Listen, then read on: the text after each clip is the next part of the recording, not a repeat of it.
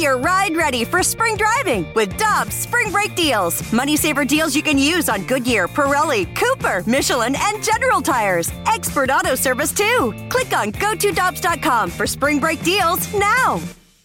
For over two decades, E&B Granite has been St. Louis's trusted name for kitchen, bathroom, and outdoor space renovations that are guaranteed to bring new life into your living spaces. Their skilled team will provide you with personalized customer service, fast turnaround times, and prices you won't find with big box stores. Support local and schedule free consultation at enbgranite.com or call them at 314-645-9300 or better yet, stop by the showroom and explore their massive inventory. Again, that's enbgranite.com. We wanted to get your expertise on this from your perspective. Do you believe that Seattle will listen this offseason on those starting pitchers that they have a surplus with? Yeah, I think they have to. Um, you know, we kind of wrote about it a lot at the winter meetings, but the Mariners are having some problems with their RSN, and so they have to shed some payroll. And they did already by trading Eugenio Suarez and Jarred Kelenic, you know, packaging him with two other contracts essentially to kind of get that flexibility. But you know, they don't have a ton of money to spend on the free agent market to get hitters, and they're not very good at attracting free agent hitters anyways. So you know, they may have to go the trade route, get some players in that regard, get a controllable hitter, and use one of their pitchers to do so. And it could be Logan Gilbert, it could be um, Bryce Miller or Bryan Woo. You know, we were even talking uh, myself and some of the other writers. I think they'd listen to offers on Luis Castillo uh, if it was the right price. And if they felt like they could go out and sign a pitcher on the free agent market, they might listen for offers on Castillo. Uh, even though he has a no trade clause, you can buy that out, especially because it's only a one year deal or one year no trade clause for this season. All right, Ryan. Well, you just mentioned two guys that tickle both of our fancy, so I'm going to start with mine because I have been obsessed with the opportunity to get a Logan Gilbert for like the last six months, and you just mentioned his name. That price to acquire him, though, it, does it seem like it would be out of this world if the if teams such as the Cardinals would jump into the conversation? Oh, absolutely, because you're talking you'd have four years of club control. You know, going into this year, he's got four years of arbitration eligibility and he's going to get expensive because he makes every start, and uh, you know that's very valued in in arbitration uh, hearings and such, and arbitration kind of like the bargaining. So he makes every start, and he's good. Yeah, I mean they're going to ask for a lot because everything that they believe in pitching, like the metrics and understanding all this stuff, and continually trying to improve your craft, he embraces that. He's like their poster boy for it. So you know, you're gonna they're gonna want three or four players, at least three players, and I mean they're gonna have to be legit dudes, at least one of them or two of them, to give them up because that's like their gold star. The problem is, is that, they also kind of know that it might be difficult to re-sign him in the future, like to sign him to extension. I don't know that he's really that interested in it. Would the starting point be a Nolan Gorman for Logan Gilbert? Oh, absolutely. I mean, and I think that's you know, I mean, I just don't see where Dylan Carlson or any of those other guys is a starting point. It's got to be somebody that they know can step in right now and address some of the issues they have. Uh, and Gorman fits that because you know he hits and he kind of like the stuff they want in terms of like understanding the strike zone and and valuing valuing that kind of stuff. Gorman embraces. So yeah, that's who they want if they're going to get you know that's a, the guy you start with and go from there. Ryan Divish is our guest here on 101 ESPN. And he covers the Seattle Mariners for the Seattle Times. I am curious, Ryan, when you think about what they're looking for, is it more position specific or the type of hitter that they're looking for that they'd, they'd try to acquire this offseason and then they figure out the positions later on? Yeah, I don't think it's position, position specific. They need another outfielder, but, you know, like they have a pretty good center fielder in uh, Julio Rodriguez, so they don't need a center fielder you know, they don't need a catcher because they've got Cal Raleigh, and they don't need a shortstop. They've got J.P. Crawford, but the rest of them, the rest of the team is largely unsettled. And I would think, you know, if you can upgrade at any one of those positions, you do it and just figure it out. So you, they're putting a premium on being able to hit first, and we'll figure out the rest later because they just that's what their their problem's been the last couple of years. You know, they don't hit enough.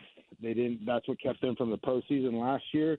You know, even the year before when they did make the postseason, they still struggled to hit quite a bit, and I think that's the thing. And like I said, attracting free agent hitters to come to Seattle where it is cold, where you deal with the marine layer and the ball doesn't fly in April and May. That's just not attractive to to free agent hitters. And you throw in the travel factor and the fact that they've they've not really won a lot.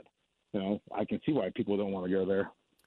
Ryan, I, out of curiosity, do, do you think there is one starting pitcher in their rotation that is most likely to be moved this offseason, or is this purely about what they're able to get in return depending on what the, the return is from other teams?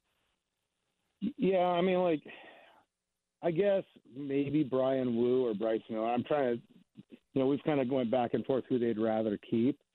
Probably, they would probably trade Bryce Miller the easiest.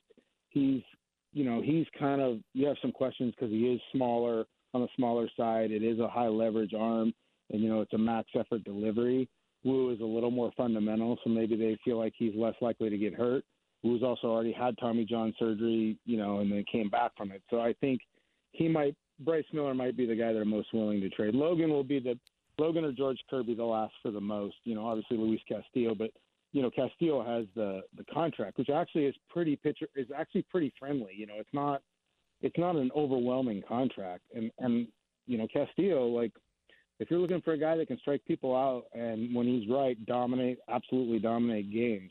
I mean, that guy can do it, and you know, you guys have seen it in the in the NL Central when he was at the Reds. When he's right, when he's right, he's unhittable.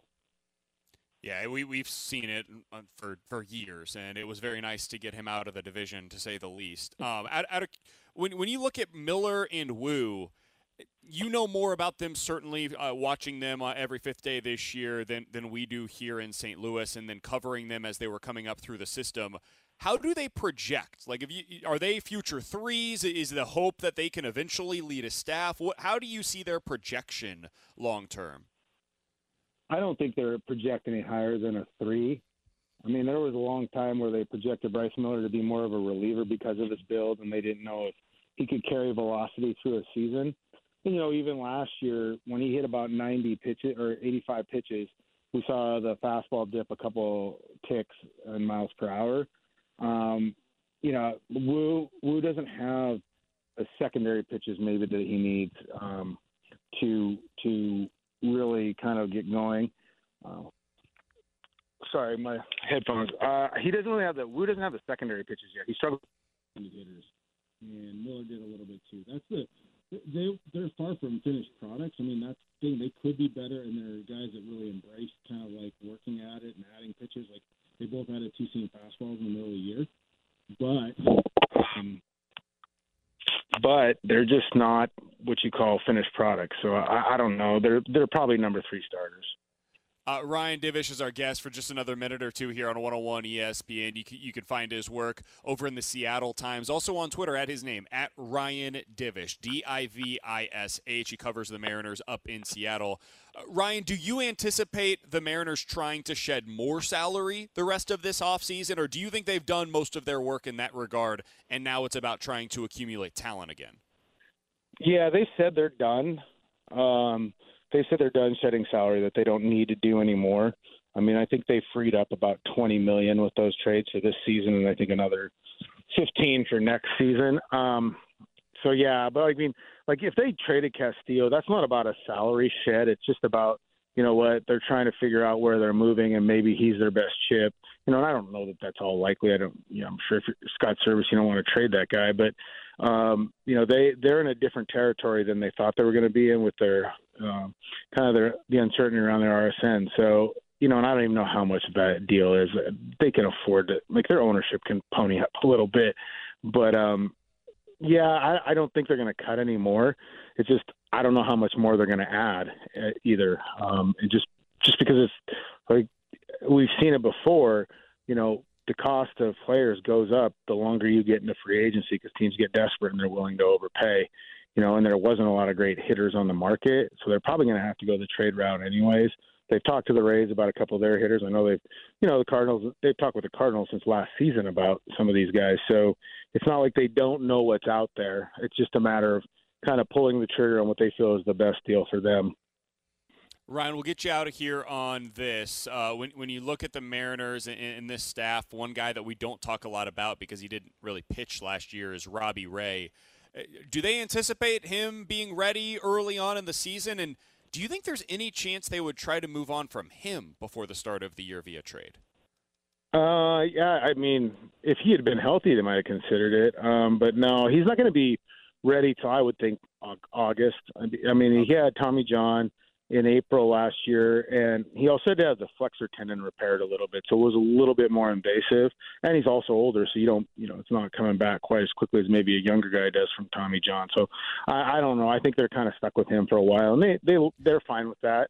But um, yeah, I, I think you know, and they'll shop relievers too. That's another thing, and they've got some really good relievers. You know, like I know Tyler O'Neill's out there. They're not going to give up one of their young starters for him, but they might give up a reliever to get him and kind of help the Cardinals out, like move some, you know, alleviate some of the situations they're dealing with. But they're not going to give up a starter for him, I don't think. Call it in. Call it in. We can go ahead and get that done right now, Ryan. Pre- appreciate you hopping on with us today, uh, giving us a little bit of perspective on what the plans are with that rotation out there in Seattle. All the best, man. I know it's been a busy offseason for you guys up there, and uh, hopefully this uh, this allows you guys a little bit more certainty with what you're going to see moving forward. Appreciate the time, man. Yeah, I think we're all just waiting for Ohtani to figure out so we can move on with our lives.